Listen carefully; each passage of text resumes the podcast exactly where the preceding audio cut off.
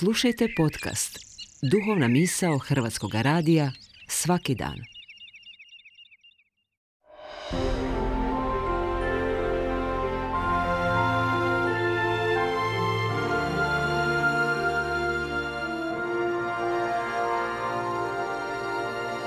Duhovna misao.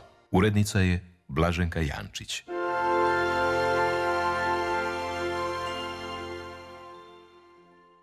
Potraga za mirom, potraga je za najdubljim sepstvom, govori Jasminka Domaš iz židovske vjerske zajednice Bet Izrael. Često čujemo od nekog kako je samo željan mira, doista. U nekim godinama čovjek osjeća umor od svih bitaka koje je izgubio, ali i od onih koje je dobio. Jer rijetko kada ostvarimo cilj, a da se nismo namučili. No, život čovjeka na zemlji je takav, pun iskušenja, bitaka i ratova koji su se upisali u našu nutrinu.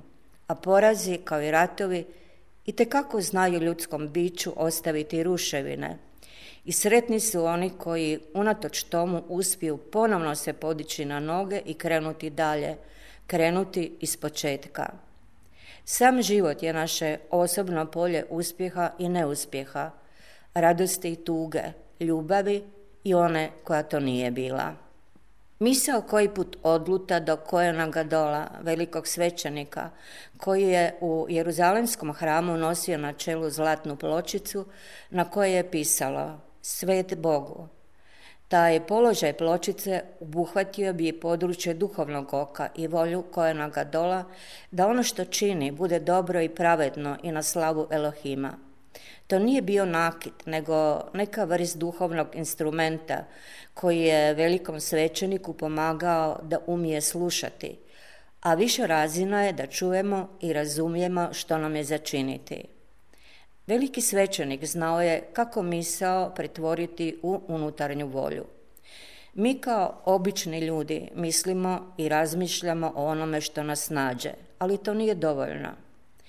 Trebamo imati jaku volju da mijenjamo sve život na bolje i da na umu imamo natpis Svet Bogu, koji povezuje duhovni i fizički svijet u jedno. Kabalisti to objedinjuju pojmom jesod. Drugim riječima, nastojimo u materijalni svijet unijeti duhovnu dimenziju. To baš i nije uvijek jednostavno, jer stvarnost često grubo iznenadi nasiljem, nepravdom, neistinima ali treba težiti jedinstvu duhovnog i materijalnog, jer u tom okviru skladatelj će primjerice svoju misao pretvoriti u kompoziciju, književniku roman, znanstveniku novi lijek. Dakle, misao neće ostati samo misao i ona zlatna pločica poticala je da budemo svjesni da je samo srce ispunjeno ljubavlju i dobrotom sretno srce. Duša takvog čovjeka nije ispunjena prezninom. Također, jedna od bitnih zadaća velikog svećenika bila je da ono što dobije iz gornjeg svijeta i od ruaha kodeša horizontalno širi među narodom i uči ljude kako biti cjelovit, etičan, hrabar, suosjećajan, jer samo na taj način možemo mijenjati svijet na bolje uz punu odgovornost pojedinca.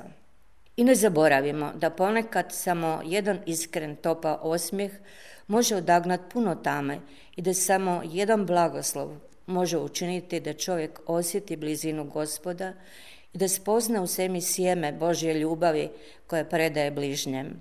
Svet Bogu ne postaje se bez budnog uma i srca, bez discipline i snažne volje, da činimo dobro i pomognemo tamo gdje možemo pomoći. Nitko nije nevažan, vrijedni ste promjene koju unosite u svoj život i živote bližnjih.